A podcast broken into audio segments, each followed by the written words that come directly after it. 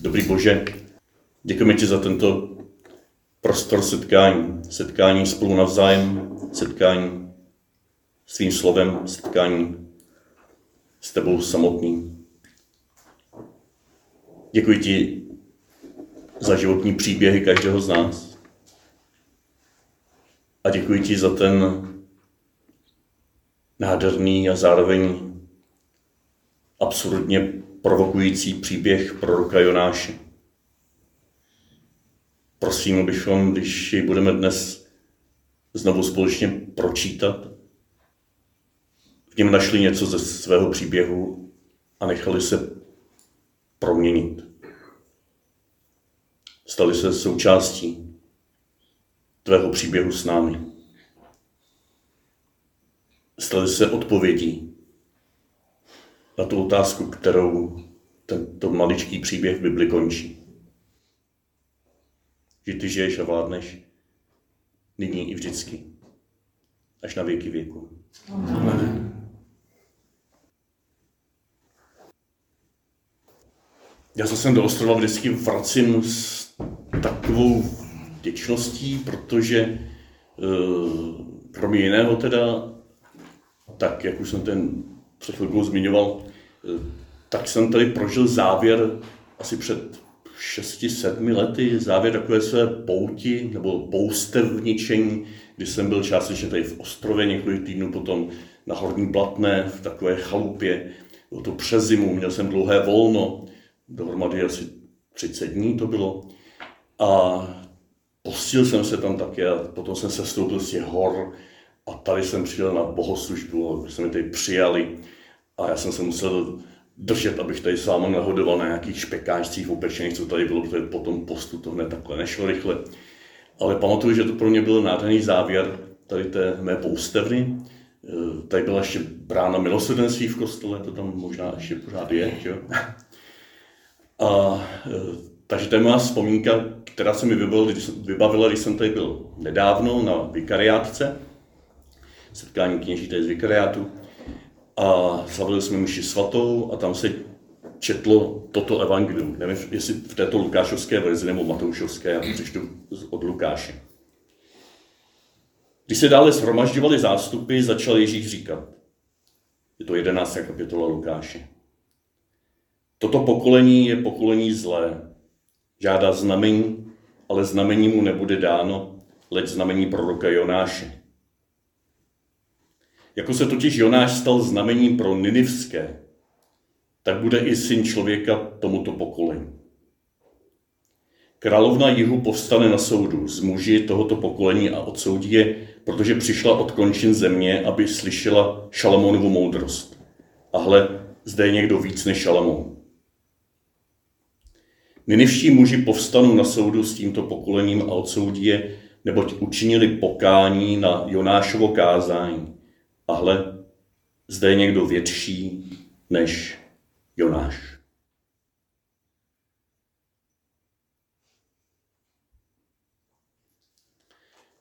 A tam mi zaujalo toto téma Jonášovo znamení. V souvislosti s tím mě také moc oslovila tahle malá knížečka. Zeptám se, jestli někdo neznáte. Pavel Hošek, Jonáš. Četli jste někdo? Ne. Tak. Nedávno to vyšlo, tak to mám radost, že si ji nečetli, protože dneska ji budeme číst v podstatě společně. Já jsem takový zlenivělej trošku a Pavla Hoška se sem přizveme jako druhého exercitátora. Budu z něj často citovat. Moc doporučuji. Vyšlo to v nakladatelství Biblion u Saši Fleka. Je to taková série malých knížeček o malých biblických knihách, které nejsou ani tak exegeticky vykládané jako literárně komentované. Vyšla Ester, vyšla Píseň písní a vyšel teďka pro třetí Jonáš. Moc doporučuji. Druhou pomůcku, kterou k tomu budeme mít, je tenhle sešitek. Když tak si to prosím rozdejte.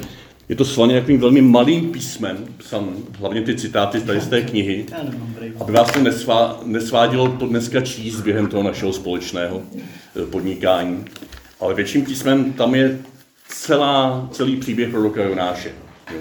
Tady, kdybyste neměli v ruce Bibli a chtěli mít toho Jonáše před sebou, tak to je tady v tom sešitku, je to vždycky pod tím nadpisem větším písmem.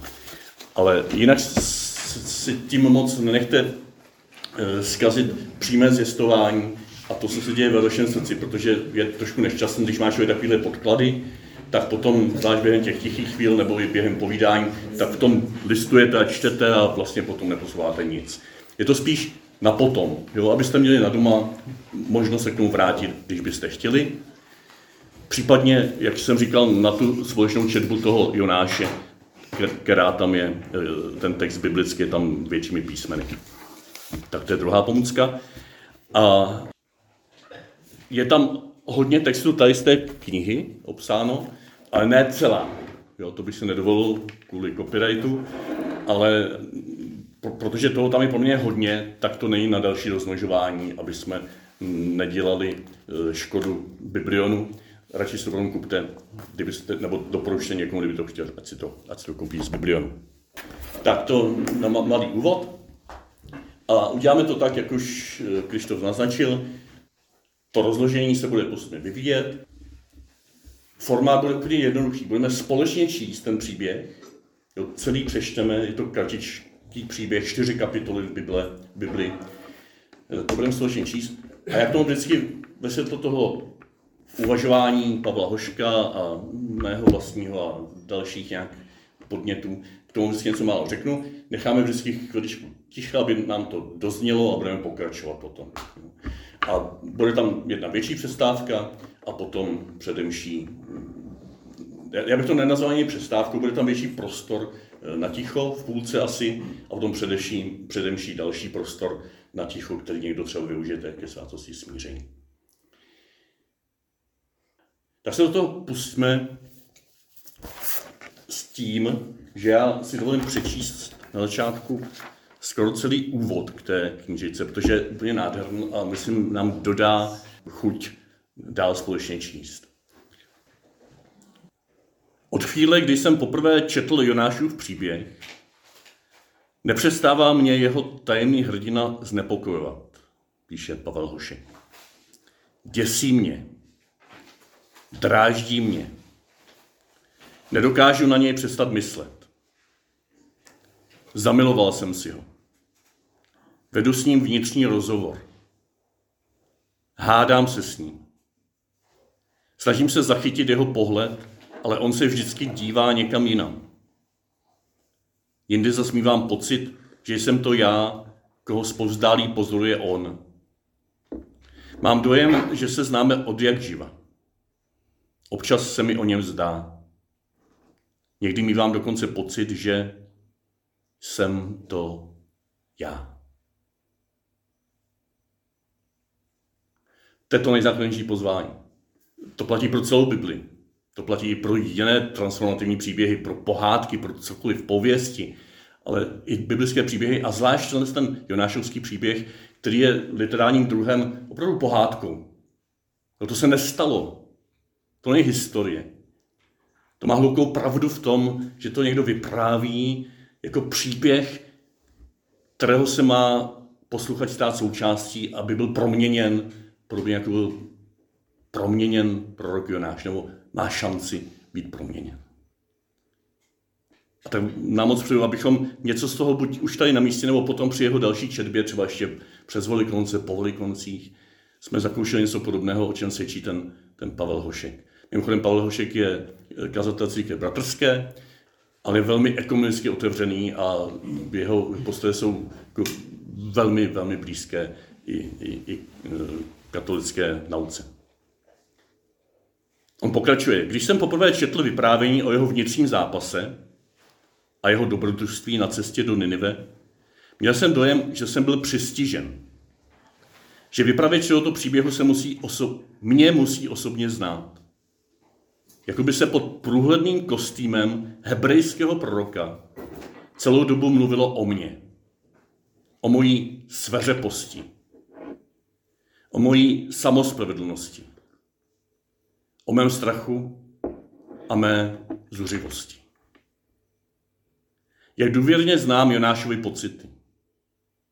Ano, Jonáš je mi tak blízký i proto, že je ustaraný, úzkostný, nervózní, neklidný, jako já.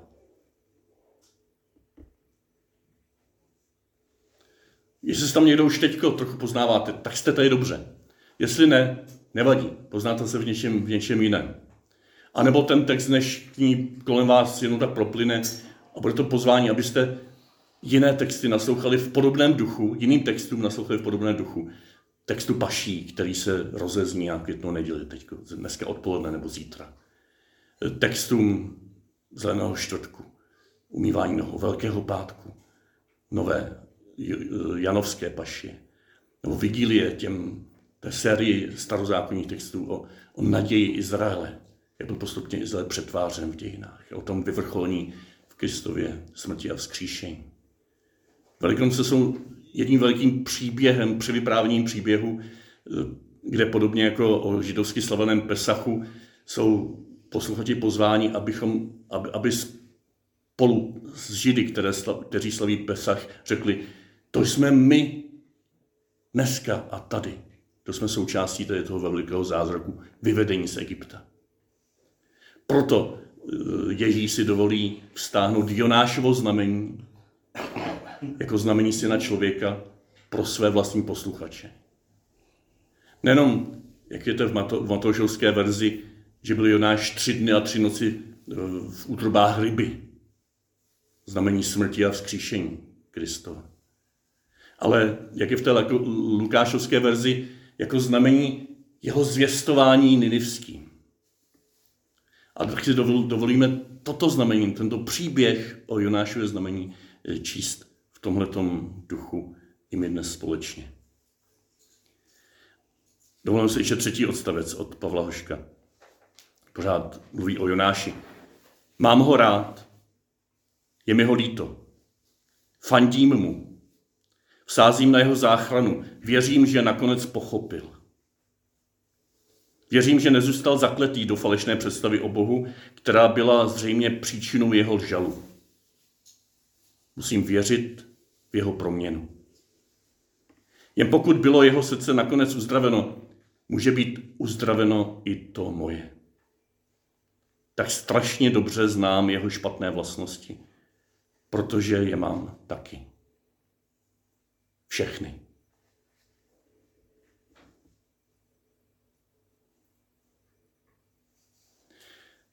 Už tady, pokud ten příběh nemáme v hlavě, v srdci, v paměti, tak už tady se nám nepřímo prozrazuje, že ten příběh končí jako příběh s otevřeným koncem. Jo, takovéto příběhy jsou transformativní, takovéto příběhy nám říkají nakonec, ale je to na tobě, abys tento příběh doprožila. Pavel Hošek tam říká, zase se to neuvědomil do té doby, ale on tam říká na jednom místě, že je to jediný příběh v Biblii, který končí otázkou. Jo, přímo vyslovenou otázkou. Ale je spousta jiných příběhů, které sice nekončí otázkou, ale jsou vyprávěny, aby byly potom námi doprožity. Mají otevřený konec. Příběh o milosrdném Samařanu třeba. Tam to je potom na nás, jak my se k tomu postavíme a tak dále. Takže naslouchejme tomu příběhu, čtěme ho společně, vyprávějeme si ho v srdci v těch krátkých chvilkách ticha, vezměme si ho sebou, to poslou Jonáše do dalších dnů, aby možná právě on byl pro nás průvodcem letošních Velikonoc. Jako znamení Jonášovo, znamení syna člověka. Jako znamení toho, o co vlastně v hloubce evangelia jde.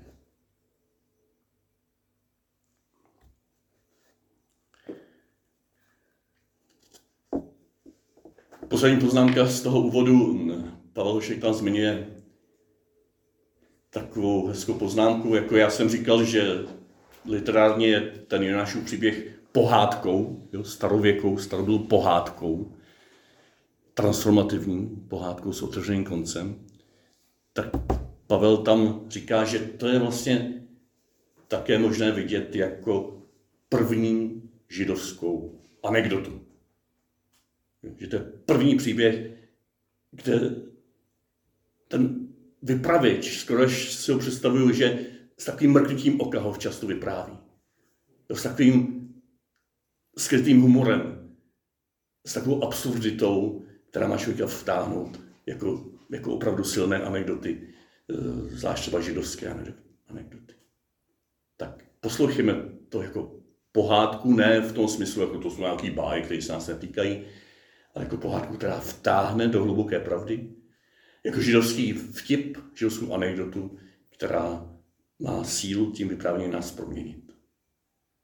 Já jako příklad, mohl bychom si tady vyprávět spousta židovských anekdot, ale já řeknu jednu, která mi opravdu zůstala hluboko v srdci a vrací se mi v různých situacích, na které lze ukázat ten absurdní humor, který v tom je skrytý. A myslím, v tom Jonášovi to je podobný. Jak se ptá v koncentráku dozorce Kouna. Hej, Koun, hádej, jaký voko mám skleněný? No to pravý. Jak se to tak rychle poznal? No víte, ono se dívá tak lidsky.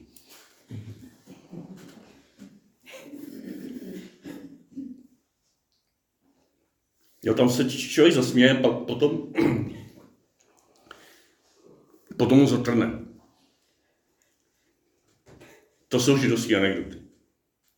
To je Jonáš. Tam se člověk občas usměje, když mu dojde absurdita, ale zároveň mu zatrne, když tam pozná dnešního člověka, dnešní lidstvo.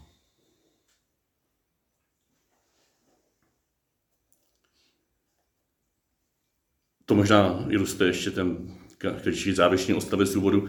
Jako humornou historku, kterou pro pobavení nebeského dvora vypráví ten, který stvořil vesmír a vládne dějinám. Tak to je vyprávěn Jonáš. A andělé na výsostech se válejí smíchy a vesele přitom mávají svými bělostnými křídly. Ano, i sám nebeský vypravěč se směje. A v jeho smíchu není vůbec žádná hořkost.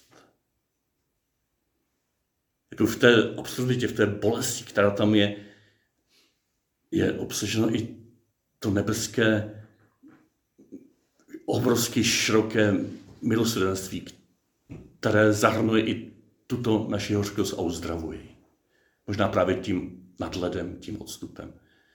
Abychom se na sebe mohli podívat jako na vtip, ve kterém ale je Hospodin ponořen až po uši a nikdy nás nenechá.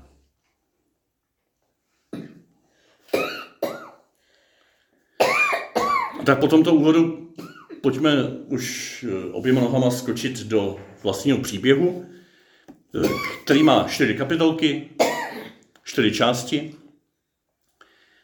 Já jsem je nazval věrnost, proměna, důvěra a rozhodnutí. První kapitola svědčí o boží věrnosti navzdory tomu, co Jonáš vyvádí. Navzdory jeho utíkání a útěku a schovávání se. Skrze tohle boží věrnost na cestách, necestách můžeme být proměněni i tam a právě tam, když klesneme do nejhlubších hlubin moře. To je 2. kapitola, kde se Jonáš modlí.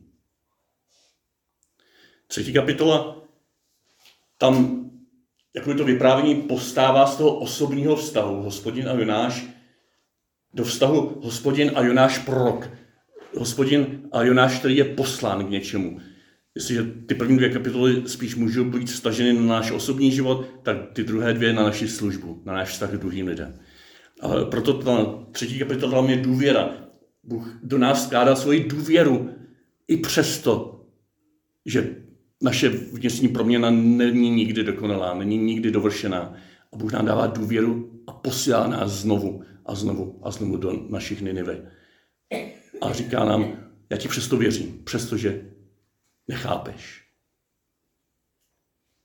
A ta 4. kapitola potom je rozhodnutí, kdy Bůh skrze tuto svoji důvěru nakonec nám dává možnost jít tou nebo onou cestou. Vrátí se zpátky do dětinskosti, útěků, plačtivosti, tvrdosti také, protože ta nás potom chrání před tím, abychom v této dětinskosti byli pořád zraňováni. A nebo ta druhá cesta božího milosrdenství. Nezměrného, nekonečného, majícího vždycky poslední slovo. Tomu se Jonáš brání. Nakonec je mi vyslovená otázka, jestli chce jít tou první nebo tou druhou cestou. I pro nás ta otázka bude vyslovena. Věrnost, která vede k proměně, boží věrnost vůči nám, která vede k naší proměně, a boží důvěra vůči darům do nás vložené pro druhé, která vede k otázce. Chceš opravdu jít tou cestou, kde budeš připodobňován mně samotnému a tudíž tvá služba, tvůj život, tvá slova budou proměňovat podobně jako moje vlastní.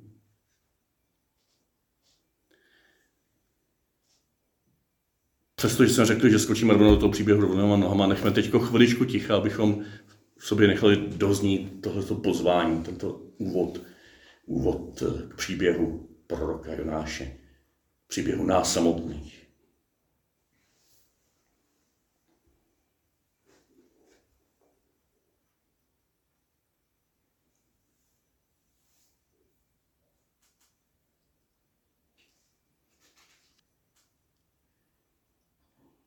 Jonáš,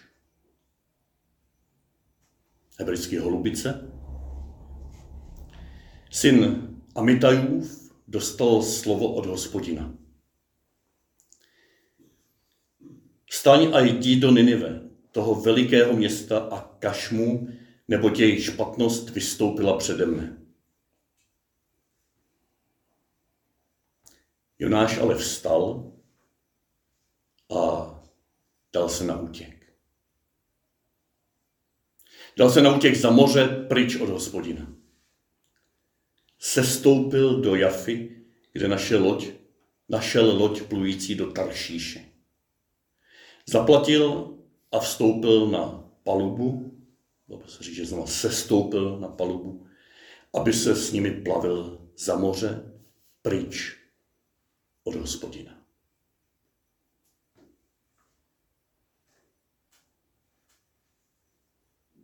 Zvláštní příběh. Skoro ani ještě nezačal a už se tam něco zvrtlo. Už tam je něco zásadně špatně. Takže i proto v tom evangeliu je ten příběh zasazen do toho, Ježíšova, toto pokolení je zlé. Teď nechci interpretovat, co tím Ježíš v tu chvíli myslel, ale spíš chci pozvat, abychom my se nebáli do našeho příběhu, i přesto, že buď v nás, nebo kolem nás vidíme něco bolestného, zlého, absurdního. Dneska bohužel nemusíme pro ty příklady chodit daleko ani v té celospolečenské rovině. Ať už mezinárodní, nebo naší vlastní. A dokonce ani uvnitř církve, a tím spíš uvnitř našich vlastních srdcí. Něco se zvrtlo hned na začátku. A ten příběh se od toho odvíjí. První věta, říká Pavel Hošek, navradí čtenáře na zajímavé dobrodružství a hned ve druhé přijde zkrat. Závodník zakopl už na startovní čáře.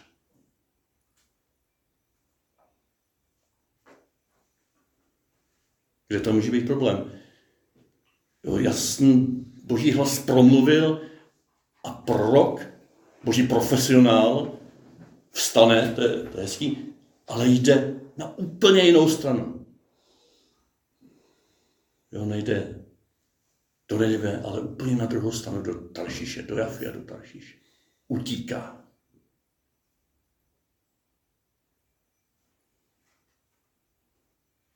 Jak my bychom někdy toužili, bychom slyšeli jasný boží hlas. Ale možná tváří v tvář takovému to hlasu, takovéto jasnosti, co by se v nás stalo? Kam bychom šli? Tady je spousta otázek, proč vlastně tady Jonáš šel úplně na druhou stranu. Je to pro nás zatím postava nevyzpytatelná, tajemná. My jsme na východ a na západ. A můžeme přemýšlet, proč to dělá. Čeho se bojí? Zlobí se? Nemá čas? Přišla na něj duchovní krize? Plánoval něco jiného?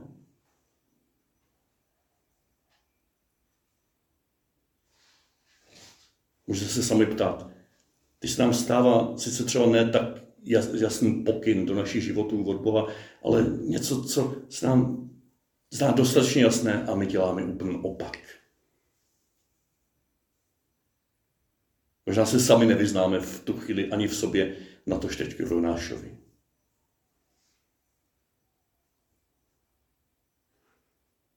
A možná právě proto se v tuhle chvíli možná neobráníme úsměvu, úlevnému úsměvu, že podobně jako my jednal i tento boží prorok, tento profesionál. Možná i my máme šanci.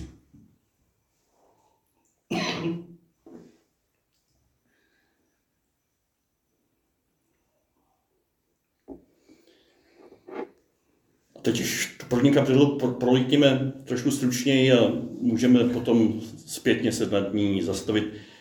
To je obecná rada pro celou tu rekolekci. Kdyby vás něco oslovilo, zůstaňte u toho a nenechte se rušit tím dalším už. Možná to je pro vás ten bod, ke kterému se máte vracet v tichosti, nebo třeba i odejít během toho tady do kostela a doprožít ten jeden bod a to ostatně střelat do číslu už doma. Buďte velmi svobodní, nejde teď o to na 102 celý, ale vnímat, kde pro nás bude to živé setkání s Jonášovým příběhem a tam navázat svým vlastním příběhem. Jonáš pokračuje těmito slovy, čtvrtý verš. Hospodin však na moře seslal veliký vítr a na moře se strhla tak veliká bouře, až hrozilo, že loď ztroskotá. Námořníci strachy volali každý ke svému bohu a vyhazovali náklad z lodi do moře, aby ji odlehčili. A Jonáš zatím se stoupil do podpalubí, kde si lehl a tvrdě usnul.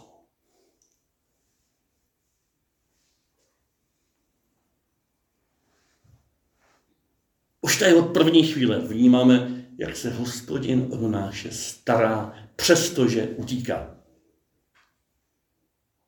Jak je Bůh Jonášovi věrný, přestože on je nevěrný.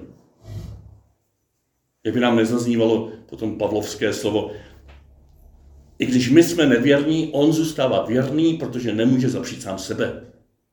Je řečeno o tom synu člověka, jehož znamením je právě Jonáš. Už možná skrze toto prvotní zjištění můžeme vyhodit jako krámy, jako klumpy, jako smetí ze svého srdce nějaká přesvědčení, že Bůh nás má rád nebo Bůh je nám věrný, jenom když my jsme mu věrní. Že když od něj utíkáme, že on se nás taky vykašle. Už srdce starého zákona, srdce první smlouvy mluví o opaku, natož potom zjezd o synu člověka, umírajícího na kříži. V té nejzaší temnotě, kdy my jsme do nevěrní, jako celé lidstvo, on zůstává věrný. To je motiv, refrén celé první kapitoly. Tady v Jonášovi to je tak pohádkově vyjádřeno tím, Bůh však na moře seslal veliký vítr a na moři se strhla veliká bouře. On chtěl nějakým způsobem Jonáše zastavit. My si to můžeme interpretovat tak tradičně, blbě, destruktivně, že Bůh sesílá katastrofy, aby nás potrestal. Ne, Bůh je uvnitř katastrof, aby nám ukázal svou věrnost. Ty katastrofy si způsobujeme my sami, jako lidstvo nebo jako jednotlivci. A dokonce ta věrnost Boží se ukazuje i na postoji těch lodníků, jo, i na postoji ostatních lidí. To my často nevidíme, my řešíme pořád, kde nás Bůh opustil, kde nás trestá a kde vlastně jsme my chybili, což je správná otázka, ale nevidíme, že ti lidé kolem nás se tolik snaží po svém. To třeba jinak, než my jsme zvyklí, my zbožní jsme zvyklí na jiné postupy, než ti nezbožní, lodníci, námořníci, ale oni se tolik snaží. Strachy volali každý ke svému bohu a vyhazovali náklad z lodi do moře, aby ji odlehčili Dělají, co můžou. A modlí se ke svým božstvům. Náš místo toho usne. Sestupuje dál do svého útěku.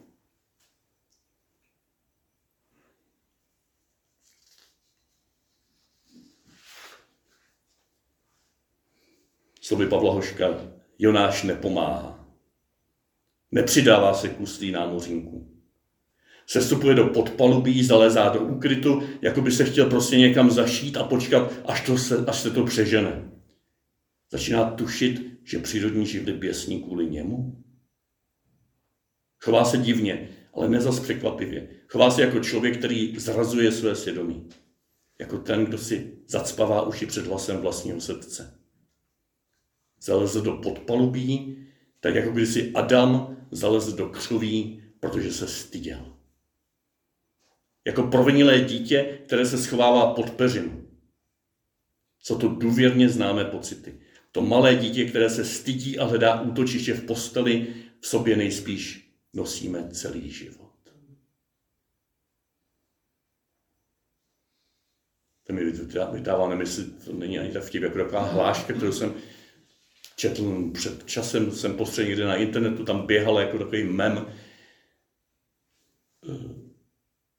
A Pavel Hošek tam mluví vždycky o náboženskosti toho proroka Jonáše. Ti nemyslí jako takové to pozitivní náboženství z toho osobního vztahu s Bohem, ve smyslu osobního vztahu s Bohem, ale náboženskost nebo náboženské přesvědčení jako něco lidsky přetvořeného, nás nějak zatěžujícího. A v tomto smyslu tam byla hláška. Náboženství říká Vojtečka. Udělal jsem průšvih, táta mě zabije. Evangelium říká, udělal jsem průšvih, musím běžet k tátovi.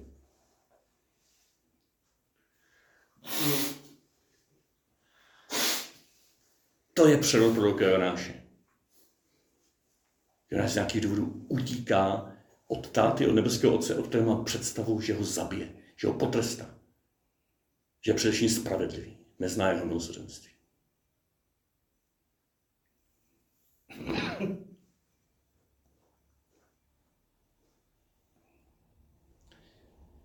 A když ho tam našel kapitán, toho spícího Jonáše v podpalubí, to je ta kapitolka, se hezky jmenuje tady Pavla Hoška, a když zazvonil budík. Když ho tam našel kapitán, obořil se na něj. Co? Ty tu spíš? Vstaň a volej ke svému Bohu. Třeba si nás všimne a nezahyneme. Lodníci se pak domluvili, pojďme losovat, ať zjistíme kvůli komu na nás přišlo to neštěstí. Losovali tedy a los padl na Jonáše.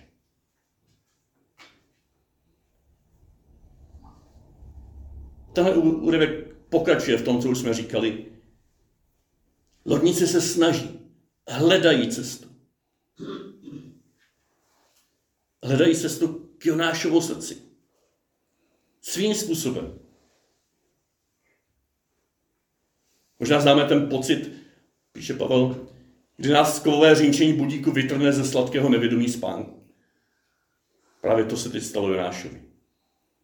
Víme, že místo, aby čelil situaci, kterou způsobil, se člověk uchýlí do ložnice. A zřejmě má nervy ze železa, protože usíná jako nemluvně, bouře nebo nebouře. Není divu, že se na něj kapitán obořil. Máme jako červenou nit, další červenou nit celým tím příběhem vztah nás zbožných, spravedlivých proroků a toho širšího světa, těch námořníků.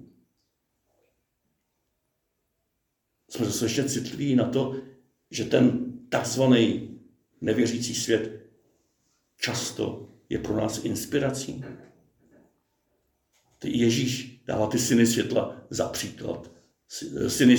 příklad synům světla, jak jednají prozíravě. Nemůžeme se i my učit od spousta lidí, kteří vůbec nechodí do kostela nebo vůbec nevyznávají Krista. Nebo jsou dokonce ateisti. Možná oni nás mají probudit. Zatřást s námi. Možná oni jsou ty proroky pro naše dny, pro naši vlastní církev.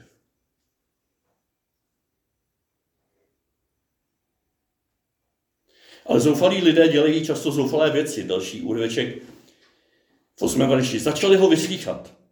Teď nám pověz, proč na nás přišlo to neštěstí. Co jsi zač? Odkud cestuješ? Z jaké jsi země? Z jakého národa? Jo, ten svět kolem nás se nás ptá na naši identitu. Touží poznat, kdo jsme. No a co my? Odpověděl jim Jonáš. Jsem Hebrej a uctívám Hospodina Boha nebes, který stvořil moře i pevninu. Je to absurdní? Vlastně si se přiznává dobře ke své vlastní identitě, svými vlastními slovy. Hebrej, vyznávám Hospodina, uctívám Hospodina Boha nebes, který stvořil moře i pevninu. A zatím na tomto moři on utíká před stvořitelem moře. On tím, co dělá, popírá to, co vyznává. Jak mu mají ti námořníci věřit? Takže jeho skutky popírají jeho vyznání víry. My jsme my někdy tady v té situaci. My jsme ti pravověrní, ale jsme také ti ortodoxní, správně slavící, ale máme taky ortopraxi, správné konání. Ta přesvědčí dnešní lidi. Pavel to komentuje právě tím, to má být vtip. Máme se smát. Jonáš prchá po moři před tím, kdo stvořil moře.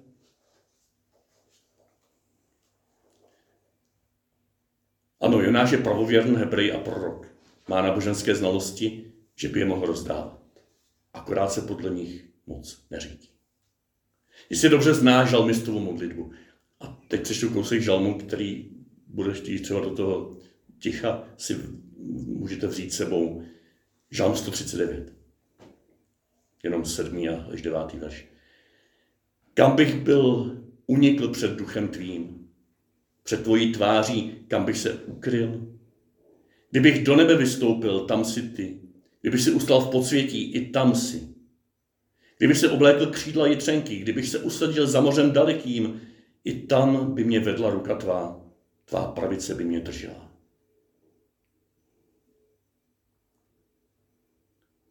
To je vyznání obrovské důvěry, dětinské důvěry, že kamkoliv se vrtneme, kamkoliv utečeme, tak Hospodin je věrný a zůstává s námi. A v Jonášově životě je tento žalm přetaven, pošlapán, destruován do slov, které možná zůstávají, a ten vnitřní postoj je: já se bojím Hospodina, bojím se Boha, před kterým se nedá ukrýt, který kamkoliv se vrtnu, tak tam mě sleduje svým ostřížným zrakem a potrestá mě, když budu něco dělat špatně. Zdá se, že toto je jádro Jonášova útěku. On utíká před takovýmto Bohem.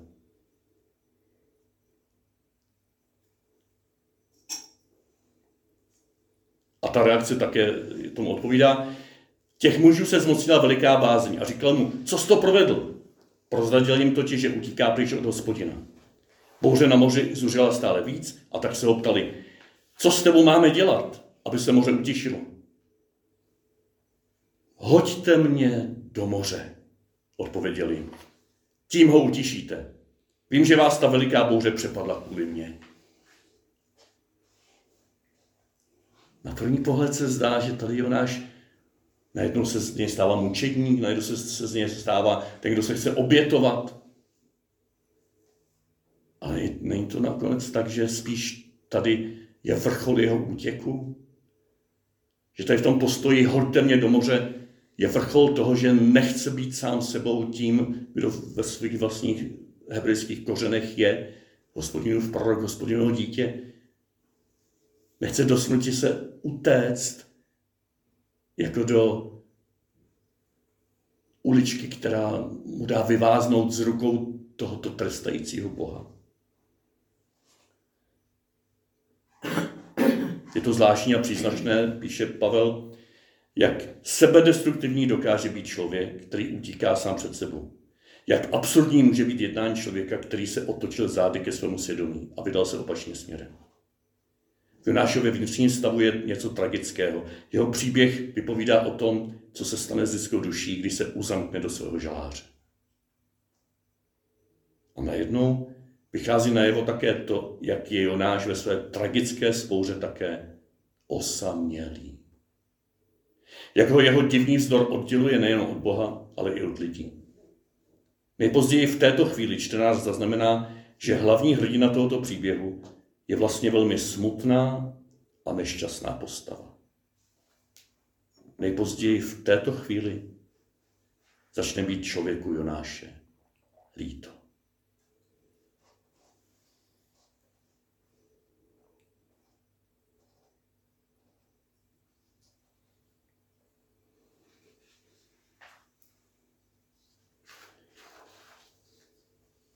A ta poslední část té první kapitoly tak má už švung, má nakročeno v prvním velikému zvratu. Lodníci se pokoušeli veslovat zpátky k pevnině, ale marně. Zase ta snaha přes toto sebedestruktivního našeho přání ho zachránit jiným způsobem než takhle tragicky, ale marně. Moře totiž bouřilo stále silněji a nakonec tedy volali k Hospodinu: prosím, Hospodine, kéž nezahyneme kvůli smrti tohoto muže. Všimněte si, už nevolali ke svým bohům, ale ti lodníci volali k Hospodinu Jonášovu, k Bohu Jonášovi. Oni se tam proměňují ve svém vlastním postoji. Nakonec se ukazuje, že ti jejich bohové jsou cestičky k tomu jedinému Hospodinu. Volali k Hospodinu, zatímco Jonáš se chce za sebe vraždit. Prosím, Hospodine, kéž nezahyneme kvůli smrti tohoto muže, netrstí nás za prolití nevinné krve, že ty sám, Hospodine, konáš svou vůli. A pak, chtě nechtě, přistoupili na to jonášovské řešení. Hodili ho do moře a moře přestalo zuřit. Mužu se zmocnila veliká bázeň před Hospodinem. Obětovali Hospodinu a zavázali se mu sliby.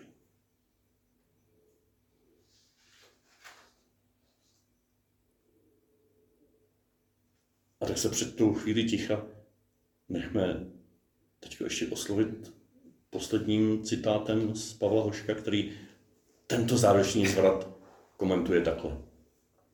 Chování lodníků není o nic méně překvapivé než Jonášova děsivá odevzdanost smrti a zkáze.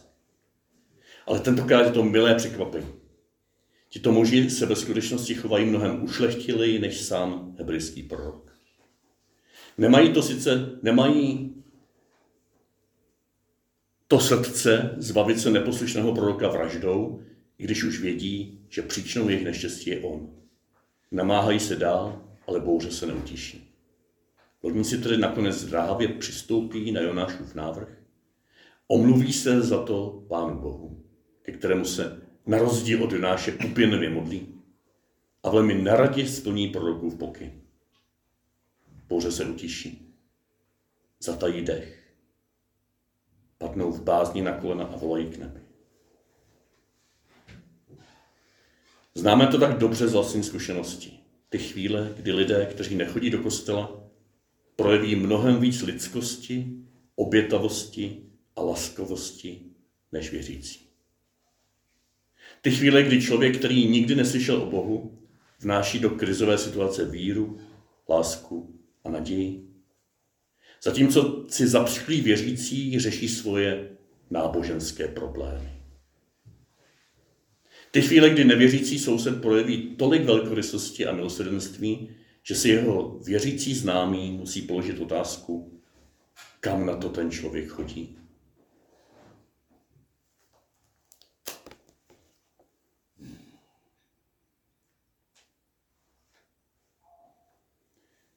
Tak zůstaneme teď 15 minut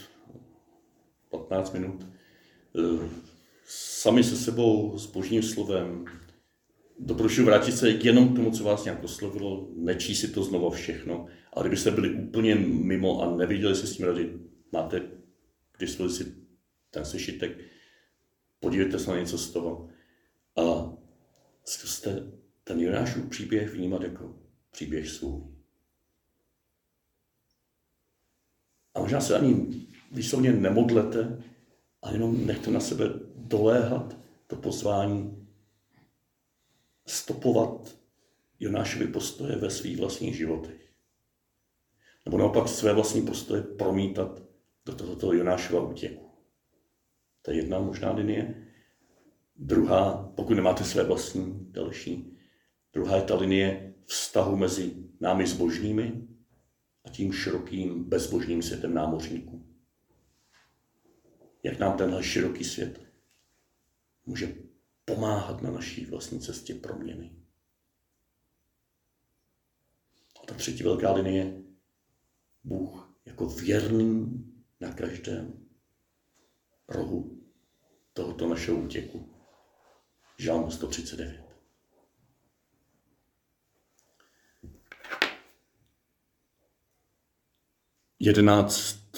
Patnáct se tady setkáme. Už na ostro, že přichází třeba 11:10, aby jsme 11:15 mohli začít. A prosím, abychom zachovali všude ticho. Kdybyste někdo měl potřebu si s partnerem nebo s přítelem promluvit o tématu nebo o životě, tak si udějte procházku někde venku, abyste ostatní nerušili. Je možná taky do kostela zajít, ale za 15 minut začneme.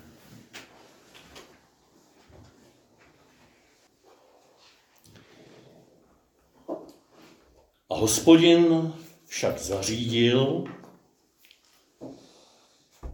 do náš břiše rybě pořád, a jsme opustili. Hospodin však zařídil, vlastně není ještě, pardon, já blázním, Jonáš je na tom útěku, hodil jeho do moře, jo, a klesá. Tam jsme opustili. A teď ten zvrat. Hospodin však zařídil, aby Jonáše spolkla jedna veliká ryba. A Jonáš v jejím břiše strávil 3 dny a 3 noci. V břiše té ryby se Jonáš modlil k Hospodinu svému Bohu a řekl toto. Teď si pročteme tu jeho modlitbu. Můžeme vnímat, jak i ve slovech té modlitby se Jonáš postupně proměňuje a právě skrze toto volání k Hospodinu. Ale není to tak přímočaré. Volal jsem ve své úzkosti k Hospodinu, ať mi odpoví. Křičel jsem z útrub záhrobí, abys vyslyšel mé volání. Často teprve v hlubinách našich bezbrností začínáme volat Bohu. Často teprve uprostřed bouří a když klesáme do propasti, když přestáváme zvládat a chtě nechtě uznáme, že to není vašich rukou, začínáme jako náš volat Bohu. Pavel Hoše to krásně komentuje. Ano, zdá se, že teprve v temných hlubinách rybích vnitřností si Jonáš konečně rozplakal. Všimněte si, že on se propadá do propasti a zároveň je něčím obklopen, něčím ještě temnějším než ty mořské hlubiny, tou rybou. To může vnímat jako ještě větší nebezpečí, ale zároveň to je Boží náruč. V útrobách ryby se ho ujímá Boží náruč. Jako už tolikrát na jeho útěku. Jako další znamení Jonášovo, znamení Boží věrnosti. On jako v inkubátoru nebo v mateřském lůně může teď prožít zrání svého vztahu nebo obnovu svého vztahu k Hospodinu. Konečně se mu nahrnuly slzy do očí. Konečně poprvé v celém příběhu se začal modlit. Až doposud se tento náboženský profesionál zvládl obejít bez modlitby. Jak příznačné. Teprve v temnotě rybího žaludku Jonáš prolomil své zaryté oči. Ale ta slova modlitby jsou zpočátku podivná. Jakoby v nich ještě, nebo jakoby, ale určitě v nich jsou ještě ty nánosy jeho předchozího postoje. Řekl bych, že v nich je teprve vyjádřen vrchol toho absurdního postoje k Bohu. Uvrhl si mě do hluby, doprostřed moře mě strhl vír. Pohřben jsem tvými příboji, zavolen tvými vlnami. Myslel jsem, že jsem odehnán, že na mě nespočineš očima. Jak by se ještě mohl podívat na tvůj svatý chrám? kdy náš David vyčítá Hospodinu jeho tragédii. Kdy náš David potřebuje v modlitbě doprožít, pravdivě doprožít to, co má ve svém srdci. On to na Boha chrlí jako výčitku. To není v zásadě špatně. Naopak právě, když to chrlíme na Boha výčitky, tak tam začíná prostor proměny, protože tam jsme v kontaktu. Kolik božích služebníků v Bibli chrlilo na Boha své výčitky. Nejsymptomatičtější je Jeremiáš. Výčitky Jeremiáši vůči Bohu. Kol kolem děs, zavrhl si mě Hospodine, už nezvládám být prorokem. Ale kež bychom takovéto výčitky vůči Bohu chrlili v modlitbě na Hospodina a nenechali je odrážet spíš ve svých vztazích na druhé, zcela nevinné naše okolí. A přesto je to modlitba ještě velmi nezralá, ale už otevřená proměně. Přestože je velmi nezralá, tak je otevřená proměně. A proto možná pokračuje. Voda mě obklopila ze všech stran, kolem dokola je hlubina, má hlava tone v haluhách, ke kořenům hor se propadám, závora země za mnou navždy zapadla. Ty jsi mě však z propasti vyvedl, Hospodine Bože můj. Když už mě život opouštěl, na Hospodina jsem se rozpomněl. Má modlitba k tobě dolehla, našla tvůj svatý chrám. Tady je ten zvrat. Tady už nastává jasná proměna. Z výčitek se modlitba mění v chvalospěv, ve vděčnost. Ti, kdo marné nicotnosti ctí, a kolik těch nicotností bylo v Jonášově srdci, a jako vidíme za chvilku, kolik těch tam ještě zůstane, takovouto modlitbou, takovouto proměnou se nevřeší všechno, ale jsme na cestě už z hůru. I když se cítíme, že se propadáme až ke kořenům hor, nejenom do hlubin moře, ale ještě hlouběji, někam do podsvětí, někam do pekel. Proto je také Jonáš znamením syna člověka, protože syn člověka sestoupil do pekel, do toho šélu, do toho říše mrtvých, k Adamovi, Evě, k Abrahamovi, ke všem spravedlivým i nespravedlivým, aby jim zvěstoval naději. I k nám sestupuje boží věrnost až do našich pekel, ke kořenům hor. Aby naši modlitbu výčitek proměnila modlitbu vděčnosti. Ti, kdo marné nicotnosti ctí, sami se zbavují věrnosti. Já však s vděčným voláním přinášet budu oběti. Co slíbil jsem, to vyplním. U Hospodina je spasení. Na tom modlitbu lze strávit celý den. Tam zase s tím komentářem Pavla Hoška doporučuji se k ní vrátit a modlit se v Jonášově duchu, vysvětlit toho jeho komentáře. A teď nechme jenom ten závěr této modlitby, který se už otvírá do té druhé části knihy. Který se otvírá k jeho službě vůči druhým. Skrze osobní proměnu a teprve skrze osobní proměnu jsme schopni být vysláni k druhým, a toto vyslání přijmout. Nový začátek. V 11. verši. Hospodin pak té rybě přikázal, ať Jonáše vyvrhne na pevninu. Jonáš podruhé dostal slovo od Hospodina. Vstaň a jdi do Ninive, toho velikého města, a kaž mu, co ti sám řeknu. Stejná slova boží, stejný úkol, ale slyšen novýma ušima. Prvně, když to Jonás slyšel, tak utíkal, protože byl plný těch nicotností a strachů. A tady skrze prožitek krize, hloubky, temnoty má nové uši, protesané uši a jde už boží cestou do Ninive.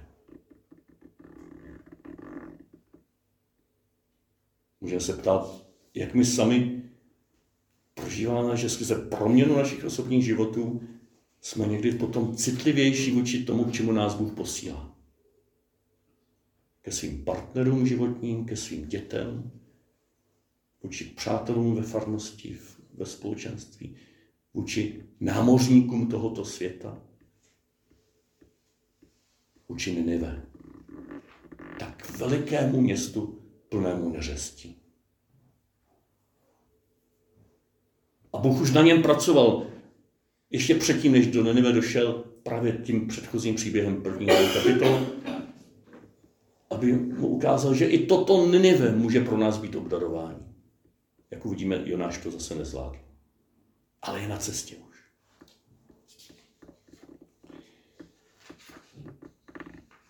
Tak po tomto novém začátku Jonáš se konečně dostává do Ninive ve třetím verši, třetí kapitoly. Jonáš tedy vstal a šel do Ninive, jak mu Hospodin řekl. Ninive bylo nesmírně veliké město, projít ji trvalo 3 dny. Často jsme dneska odrazeni tou nesmírností dnešního světa, tak absurdního, tak zraněného a zraňujícího. A stahujeme se, nebo máme se tendenci stahovat zpátky do těch útrob velryby, do nějakých našich zbožných komunit a ochranných věží ze slonové kosti a ochranných věží za barikádami přikázání a předpisů a příkazů a zákazů a diskuzí, jak to všechno má být. Tam je nám dobře. Ale jsme-li na cestě s Jonášem, zajeli jsme vážně znamení Jonášovo a prožili jsme nějakou krizi svého života, kdy nám se začalo dát, obměkčovat se, tak máme šanci, že se tohoto Ninive přestaneme bát. I kdyby se procházelo 3 dny.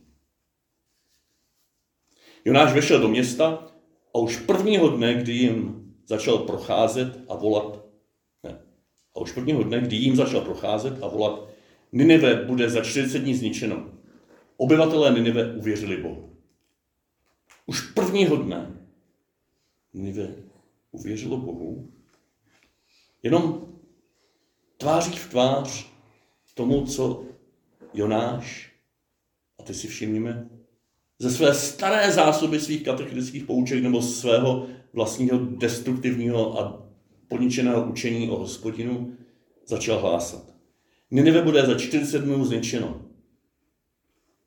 Kde tam je nějaká výzva, nějaká podmínka, jo, když se neobrátíte, špatně dopadnete, jak to Ježíš někdy velmi tvrdě říká, ale on to říká jako výzvu k obrácení. Jonáš tady jenom konstatuje fatalisticky, jak to bude. Jako přes tu vnitřní proměnu, navzdory ze své vnitřní proměně, se teď sem ještě vkrádají jeho staré mimikry, staré způsoby života, staré modely myšlení. A on se teda otřepal, je konečně poslušný, ale hlásá pořád svou tvrdou slušnost Hospodinem. Jste hříšnici, tudíž dopadnete špatně. Opravdu Bůh Jonášovi řekl, komentuje Pavel Hošek, že má obyvatele Ninive věcně informovat o tom, že budou zničeni? Jaký by to mělo smysl?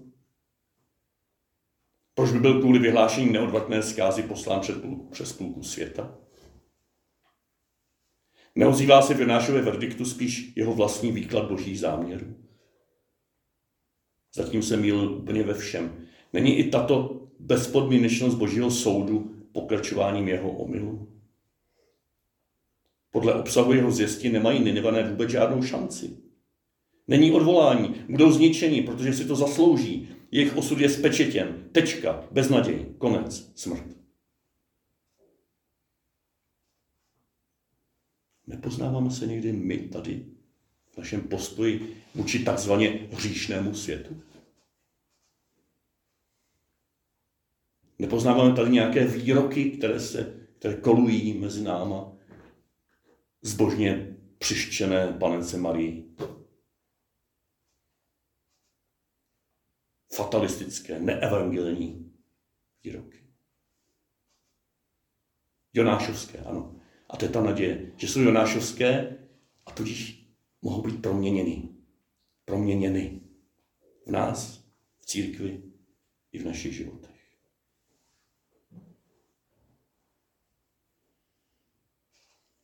A tady u Jonáše ta cesta proměny začíná zase u těch ostatních, u těch Ninivanů. Jo, oproti očekávání to je další zvrat, se v Ninivelech ozvalo svědomí. To nikdo nečekal, že ze všech nejmíň Jonáš. Je zřejmé, že Ninivany už dávno odepsal vyhlášením soudu, považoval to za formální povinnost vůči odsouzencům, pro které není naděje. Možná se už těšil, až dojde na jeho slova. On bude s pocitem zadosti učení sledovat, jak plameny pohlcují hříšné obyvatel velkoměsta. Možná si myslel, že se na to těší i Bůh. Jo, kolik tady toho destruktivního pseudoevangelia je obsaženo v nějakých jenom frázích, třeba dobře myšlených, když někdy řekneme, boží mlýny melou pomalu, ale jistě. Jo. To není evangelium. I když chápu, že to může být myšleno dobře.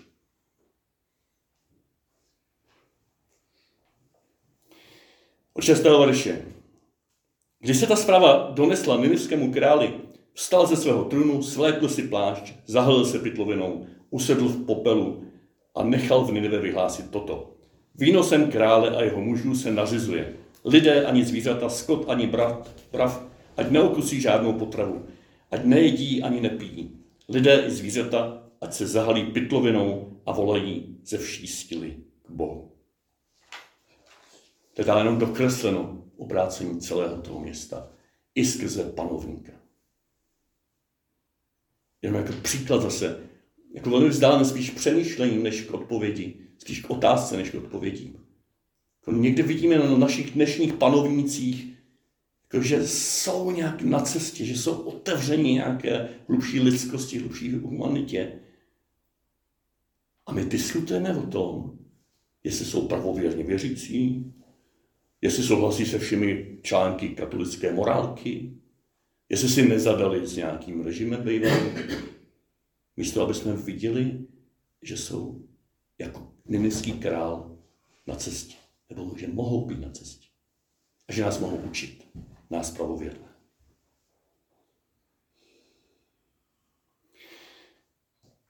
A pokračuje příběh toho výnosu krále. Každý ať se odvrátí od svých zlých cest a od násilí, kterému lpí na rukou. Kdo ví, třeba se Bůh rozmyslí, slituje se a upustí od svého planoucího hněvu, takže nezahyneme. Ta důvěra, ta naděje, tam je velmi křehká. Tam není hned, věříme v Boha milosrdného, aleluja. To se neříká prostě tak, chvála tobě, Kriste. Tam je, kdo ví. Jo, tam je naděje formou otázky. Naděje formou možností. Nestačí to. Jako cesta dál. A teď vrchol tady toho, tady té části 3. kapitoly. A když Bůh uviděl, jak se zachovali a jak se odvrátili od svých zlých cest, slitoval se a přestože řekl, že s nimi naloží zle, upustil od toho a neprovedl to.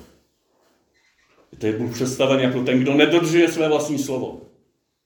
Aspoň to slovo, o které jsme si mysleli, že je jeho slovo. Ninive bude zničeno, hlásá Jonáš. A Bůh toto nedodržel. Možná proto, že to nebylo boží slovo. Možná proto, že bylo falešné slovo.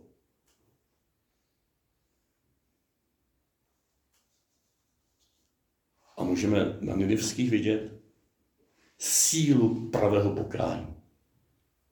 Takovou tu křehkost naděje. Snad se Bůh slituje. A jasnost činů, které z toho následují.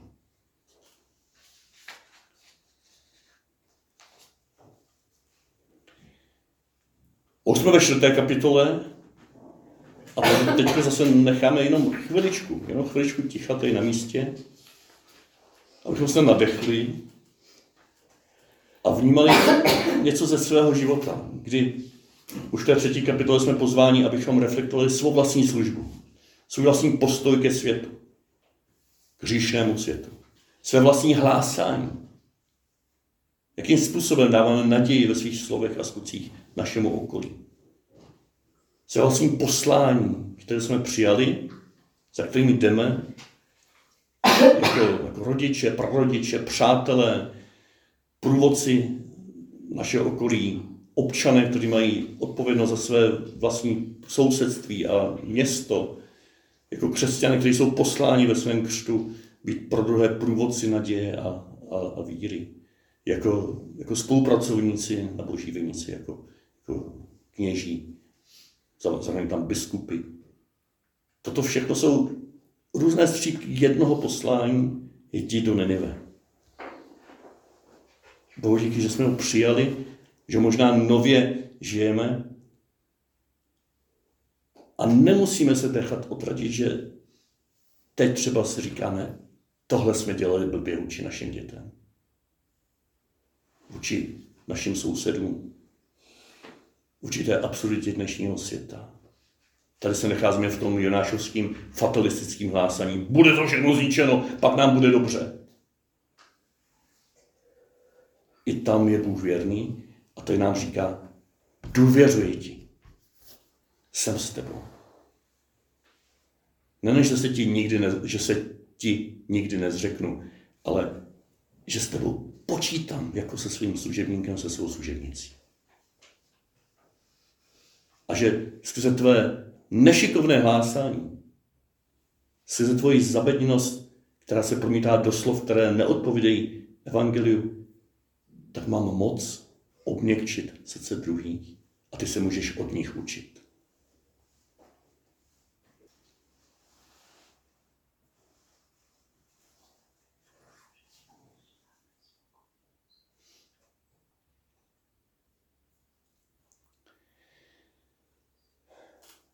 A Jonáše ale popadla veliká zlost. To byl vztekl.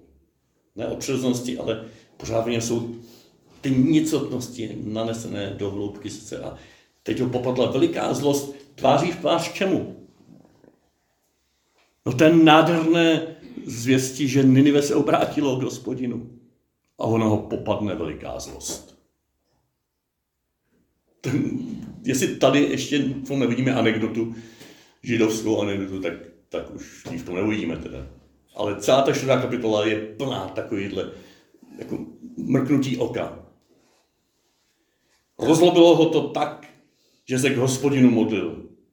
A to je ta naděje. Ve své zlosti on už se modlí. Ve své zlosti hovoří s Hospodinem. Proto ta zlost je proměnitelná, proto může být úrodná. No prosím, Hospodine, neříkal jsem to ještě doma, právě proto jsem předtím utíkal za moře. Věděl jsem, že jsi Bůh milostivý a soucitný a schovívavý a nesmírně trpělivý, velmi laskavý a který od zla upouští. Radši mě teď, Hospodine, rovnou zabij, to radši zemřu, než abych žil. Ten nádherná a zároveň tragická autentičnost. Nebo autentičnost mající potenciál směřovat tragédii. A ta je nádherná, protože to říká Hospodinu, do tváře mu to říká. On tam například odříká svůj katechismus hebrejský. On byl vyučovaný, on to věděl od mládí, že Bůh je milostivý, soucitný, schovivavý, nesmírně trpělivý, velmi laskavý, který od zla opouští. On to věděl tady, ale asi to nikdy neprožil. Asi to nikdy nezakusil na svou vlastní kůži. Možná, že měl nějaký divný rodiče. Možná měl nějaký divný okolí. Možná ho mlátili po hlavě těmito poučkami, aby je měl z paměti, ale nežili z toho. Možná měl tátu despotu. Možná měl mámu, která se nedovedla postavit tomu tátovi a nechala si manipulovat. Nevíme. Ale víme, že my jsme vyrostli z něčeho, co nás někde může víc tomu, že odříkáváme katechismus, a v našem jednání se to neodráží. A tady už je veliká naděje v té 4. kapitole, že on to probírá s Hospodinem. A Hospodin mu odpověděl. Tady jsme čekali oheň z nebe, trest Boží na naši zaslepenost a zatvrzelost, aby ho znova nějak vyborcoval. Další bouře. Ale tím novým božím lékem tady už není bouře nebo oheň z nebe a trest, ale otázka. Když v modlitbě hledáme odpovědi. Ale modlitba je možná především o hledání otázek, božích otázek na nás kladených. Na co se ho Bůh ptá? Myslíš, že se zlobíš právem? Jo, zase takový mrknutí oka. Myslíme, že se opravdu zlobíme právem? Na to není jednoduchá odpověď, protože spravedlivý hněv je něco, co je boží věc. Spravedlivá naštvanost na to, co se děje kolem nás, která je zároveň energií pro to, abychom se proti tomu mohli postavit a bránit slabé. To je boží věc. To je boží vášeň do nás vložena. Ale Jonáš to své zlobení vztahuje. To jeho zlobení má motivováno vlastní egem, vlastní ochranou. On se zlobí, protože on se ztrapnil. Ne protože se spravedlivě hněvá a chce chránit slabé. To je ten základní rozdíl. Myslíš, že se zlobíš právem? Myslíš, že tvůj hněv je opravdu spravedlivý?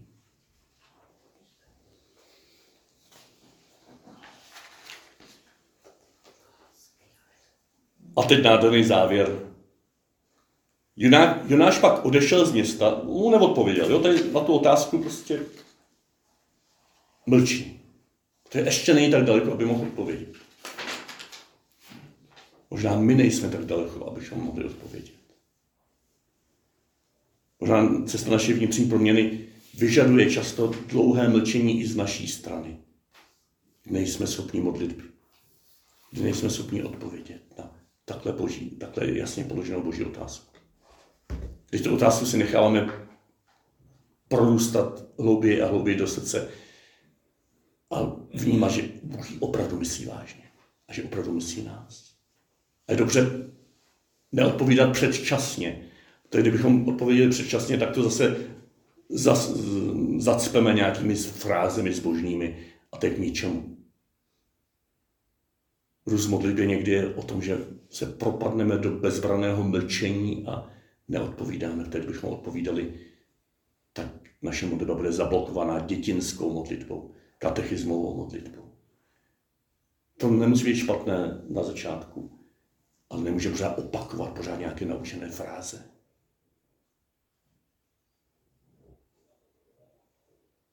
A tak Jonáš odchází z města. Jakoby se znova chce utíkat do své minulosti. Je bezbraný. Usadil se na východ od něj, od Ninive. Postavil si tam budku, nebo stan, nebo přístřešek a sedl si do jejího stínu, aby vyhlížel, co se s tím městem stane. Už je tak nakročeno k proměně, ať už skrze tu velrybu, nebo skrze ten rozhovor s Hospodinem teďko na kraji města. A on se vrací, nebo má tendenci vracet zpátky a říká si, a nebudu mít ještě pravdu. Nepřijde ten boží oheň a nepropadne se to město do hlubin země. Konečně. On tam ještě laškuje s tím, s tou svou starou odpovědí, s tím svým starým náboženstvím. Je tam jednou nohou ještě v tomhle starém náboženství destrukce a evangeliem božího milosrdenství. A Hospodin je mu věrný i teďko. Zase tam je asi už pošluté slovíčko zařídil. Hospodin mu zařídil, to je jonášovský výraz pro boží věrnost, aby nad Jonášem vyrostl lopuch. Nebo ekumenický překlad říká skočec, nebo nějaká rostlina, to je ten fuk. Rozprostřel se mu nad hlavou a svým stínem mu ulevil od jeho zloby. A Jonáš měl z toho lopuchu velikou radost. Já to je vrcholí ta anekdota. Jonáš, který je tragická postava, který není schopný se radovat nad tím, že ho Bůh zachrání z velryby, není schopný se radovat nebo že ho Bůh chytí v tom moři velrybou, není schopný se radovat nad tím, že ho velryba vyplivne, není schopný se radovat nad obrácením Ninive. On se raduje nad tím, že nad ním vyroste lopuch. To není příklad, že se radujeme z maličkostí, to je nádherná věc. A to je absurdní protiklad. Jak člověk i na cestě služby, zvlášť na první pohled neúspěšné služby, se upíná nějaké nepodstatnosti. Z toho lopuku měl velikou radost. Pavel Hošek tomu říká, dosud se zdálo, že tento zachmuřený prorok se nikdy neusmívá, že na světě není nic, co by ho dokázalo potěšit. Chyba lávky. Je tu jedna výjimka. Lopuch, který ho chránil před poledním žárem. Slunečník. Klimatizace. Na jeho stupnici hodnot se zdá, že není něco v pořádku. Ale Bůh to s ním nevzdává. A mílovými kroky to směřuje k závěru. Druhého dne zasvítání Hospodin zase zařídil, ekumenický překlad říká krásně, nastrojil. Jo, tady v těch verších, kde je to zařídil v Bible 21 překladu. Aby ten lopuch nahlodal červ, takže uschl. Když pak vyšlo slunce, Bůh zařídil, aby od východu přivalnul horký vítr. Slunce pražilo Jonášovi na hlavu, až omdléval. Bylo mu na umření. Říkal, radši umřu, než abych žil. Zase nenu. To je ta tragičnost, jako v tom vtipu z toho koncentráku. My se už usmíváme, ale Jonáš se propadá stále více do sebedestrukce. Vrací se mu ty staré hříchy. Nikdy nejsme u konce. Ale on je na cestě, už je otevřen, už je mimo město, už mluví s Hospodinem. Jestli se jako malé děcko, které se nechá doprovázet tátou, který za něj zařize různé věci, aby v jeho zuřivosti ho ujistil o své blízkosti. On se umří, protože usla kytka, říká Hošek. Rádi bychom ho brali vážně, ale není to úplně snadné. Když v podstatě pokaždé, když se tento podivný hrdina nějak projevil, buď se strašně zlobil, nebo chtěl umřít. Člověka se zmocní pochybnost, že to myslí vážně. Ale jeho hněv je opravdový, zžírá ho zevnitř. A tady mu Bůh dává poslední šanci. Tady nám Bůh dává šanci. Poslední ve smyslu toho příběhu. Jo, ale jestli bude předposlední, to nevíme. Hospodin Jonášovi odpověděl. Myslíš, že se kvůli tomu lopuchu zlobíš právem? Jo, opakuje tu též otázku, kterou už předtím kladl, na kterou Jonáš odpovídá útěkem, mlčením. A teď konečně ho k něčemu vyburcuje. Jistě, že právem, opáčil Jonáš, zlobím se k smrti. Zase ten nádherný rozhovor, kdy svůj nespravedlivý hněv, egoistický hněv Jonáš vylévá, ale na Hospodina. A Bůh na to. Tobě je líto toho lopuchu, řekl Hospodin. Vždyť si ho neobdělával a nepěstoval. Přes noc vyrostl, přes noc zašel. A mně nemá být líto Ninive, toho velikého města. Vždyť v něm žije více než 120 000 lidí, kteří ani nerozeznají svou pravici od levice a k tomu i tolik zvířat.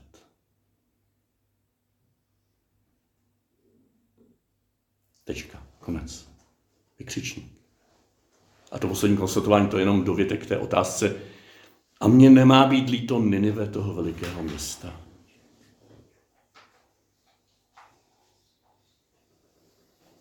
Tohle otázkou končí náš příběh. S touhle otázkou se teď můžeme rozejít. Zase do té chvíle ticha a do slavení Eucharistie. S touhle otázkou nás Bůh propouští do další proměny.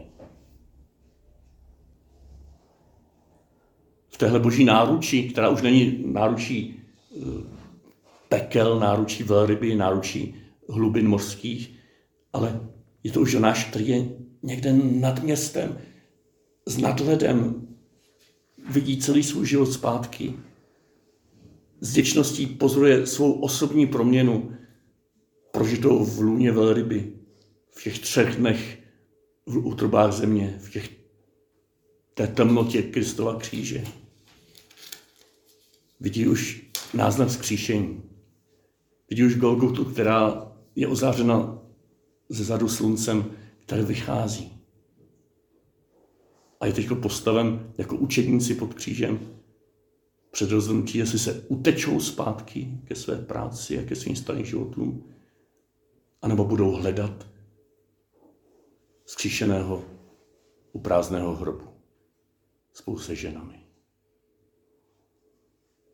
A tak si dovolíme do téhle chvilky ticha nechat pozvat zase ještě slovy Pavla Hoška, který je, kdybych to přeříkával, tak to jenom okecávám. Jonášův příběh je jediný příběh v Bibli, který končí otázku. A je to otázka, ve které se Bůh dovolává lidského soucitu. Ano, je to vlastně neuvěřitelná výměna rolí. Bůh tady prosí člověka o milosrdenství. Přemlouvá ho, aby obněkčil své srdce, aby projevil shovívavost. Nevíme, jak Jonáš odpověděl. Možná to není to hlavní. Důležité je to, že jak odpovíme my. Možná Jonášův příběh končí otázkou právě proto, aby každý čtenář pochopil, že ta otázka míří na něj. Na některé otázky nelze odpovědět jinak než celou bytostí. Tím, jak odpovídáme, rozhodujeme tak trochu o tom, kdo jsme. Má zvítězit soucit a milosrdenství? Nebo je třeba dbát na přísný řád a pořádek? Trvat na spravedlivém trestu a zasloužené odplatě? Ke které straně dám svůj hlas? Evangeliu nebo náboženství? Doplňuji v tom duchu, o kterém jsme mluvili. Až chceme nebo ne, všichni na tuto otázku nějak odpovídáme. Každý den. Nedá se na ní odpovědět teoreticky. Tohle opravdu není abstraktní filozofickou debatou. Nelze než odpovídat celým životem tím, jací jsme. Stát se odpovědí. Řekni mi, jaký je tvůj Bůh, a já ti povím, jaký jsi. Ta nejlepší proměna proroka Jonáše byla proměna jeho obrazu o Bohu. A na to navázaná touha po proměně jeho jednání. Znamená to snad, že člověk rozhoduje o tom, jaký je Bůh? To jistě ne. Ale přesto máme všichni na vybranou. Buď se za lidi, kteří nás štvou nebo nám ubližují, modlíme tak, jako Jonáš. Bože, neodpouštěj jim, oni moc dobře vědí, co činí. Nebo se modlíme jako ten, který kdysi dávno, když hleděl na vojáky, kteří ho právě přibíjejí na kříž, zvedl hlavu k nebi a řekl: Bože, odpustím, protože nevědí, co činí.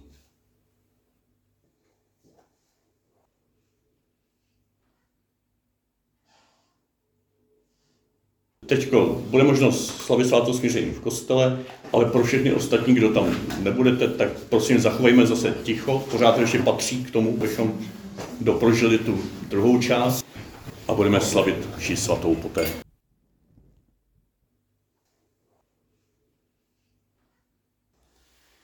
Ve jménu Otce i Syna i Ducha Svatého. Pán s vámi. Doputovali jsme s Jonášem až na kraji našich Ninive. Vstupujeme spolu s ním do rozhovoru s Hospodinem. Každý z těchto rozhovorů bude probíhat, nebo už teď probíhá jinak, jedinečně. Tak vnímejme v těch textech, modlitbách, postojích, pozvání k tomu, abychom mu přinesli své vlastní nicotnosti, tvrdosti, výčitky, které nás zvání z minulosti, ale především také naději. Naději, že budoucnost je v jeho rukou a jistotu, že přítomnost teď a tady prožíváme spolu s ním, s tím, který si nás nikdy nezřekne, který nám daroval svého syna člověka, jako znamení Jonáše.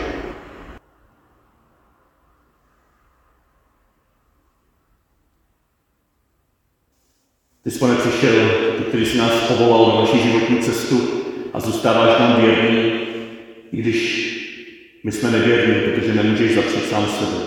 Pane, smluj se nad námi. Pane, smluj se nad námi. Ty, který nás v hlubinách našich temnot a krizí promlýneš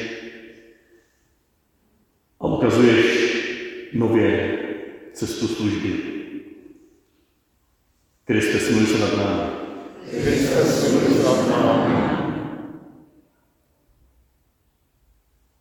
Ty, který skrze naše nešikovné hlásání a nedůsledné životy oslovuješ srdce lidí a zveš nás, abychom se nechali jiným oslovit a naše srdce aby bylo rozšířeno a dovedlo přijmout a zjistovat tvoje milosrdenství. Pane, smluj se nad námi. Smluj se nad námi, všemohoucí Bože, odpusť nám hříchy a doved nás do života věčného. Amen. Když se dále shromažďovaly zástupy, začal Ježíš říkat: Toto pokolení je pokolení zlé. Žádá znamení, ale znamení mu nebude dáno, leč znamení proroka Jonáše. Jako se totiž Jonáš stal znamením pro Ninivské, tak bude i Syn člověka tomuto pokolení. Královna Jihu povstane na soudu z muži tohoto pokolení a odsoudí je, protože přišla od končin země, aby slyšela Šalamonovu moudrost. A hle, zde je někdo víc než Šalamón. Ninivští muži povstanou na soudu s tímto pokolením a odsoudí je, neboť učinili pokání na Jonášovo kázání. A hle, zde je někdo větší než Jonáš. Putovali jsme s Jonášem, jeho příběhem. Možná se pro některé z nás na pozadí Jonášově příběhu rozvinul náš vlastní příběh. Možná jsme se poznali. Možná jsme žasli nad sílou téhle židovské anekdoty uprostřed malých proroků. Možná nám tento příběh vdechl důvěru v Boží milosrdenství, které se projevuje věrností navzdory našim útěkům,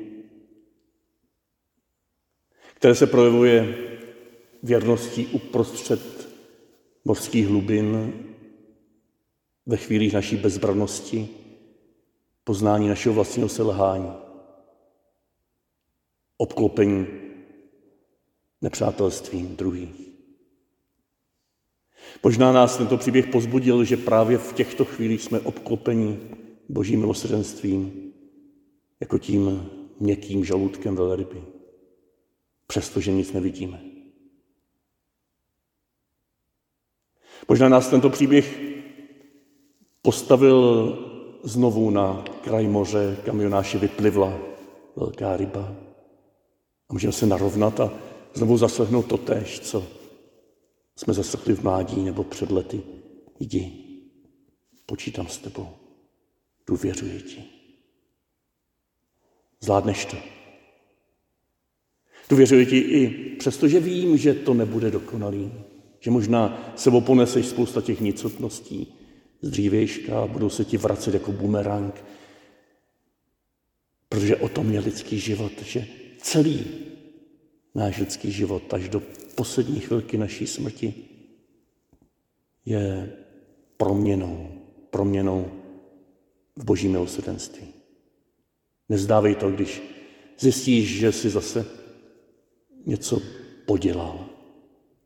Hodně podělal. Možná jsme byli pozbuzeni, že můžeme mlčet před Hospodinem, když se nás ptá, že nemusíme být na všechno odpověď, že právě v tomhle mlčení na nás Bůh pracuje a včas se nás zeptá znova na to též. Opravdu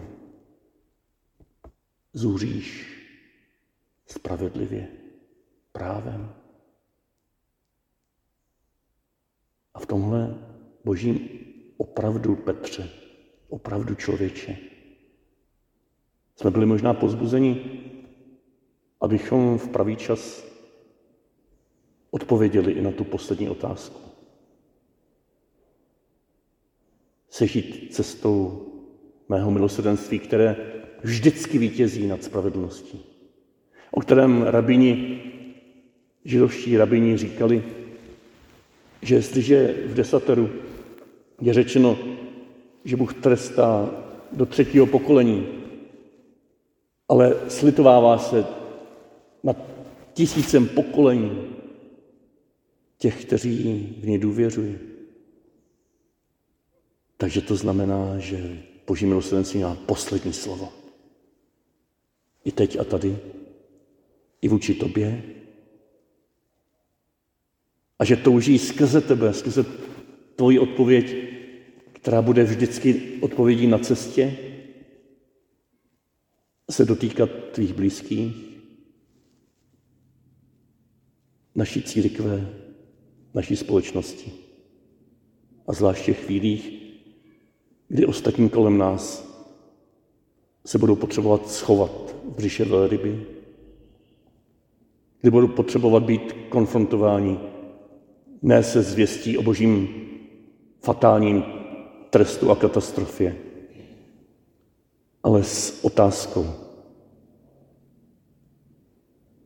A co kdybys i ty teď a tady důvěřovala, že mé milosrdenství platí pro tebe, pro tvé děti, pro tvá vnoučata, která se toulají kdo ví kde, pro tvé sousedy, pro tuto rozpolcenou společnost i církev, pro lidi ve válečném konfliktu, úplně pro každého. Včera, dnes i na věky.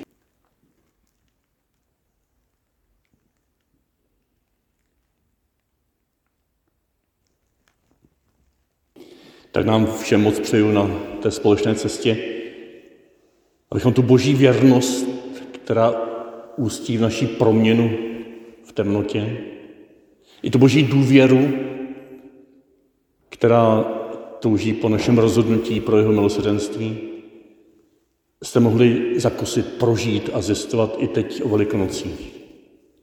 Od toho prvního hosana až k závěrečnému aleluja.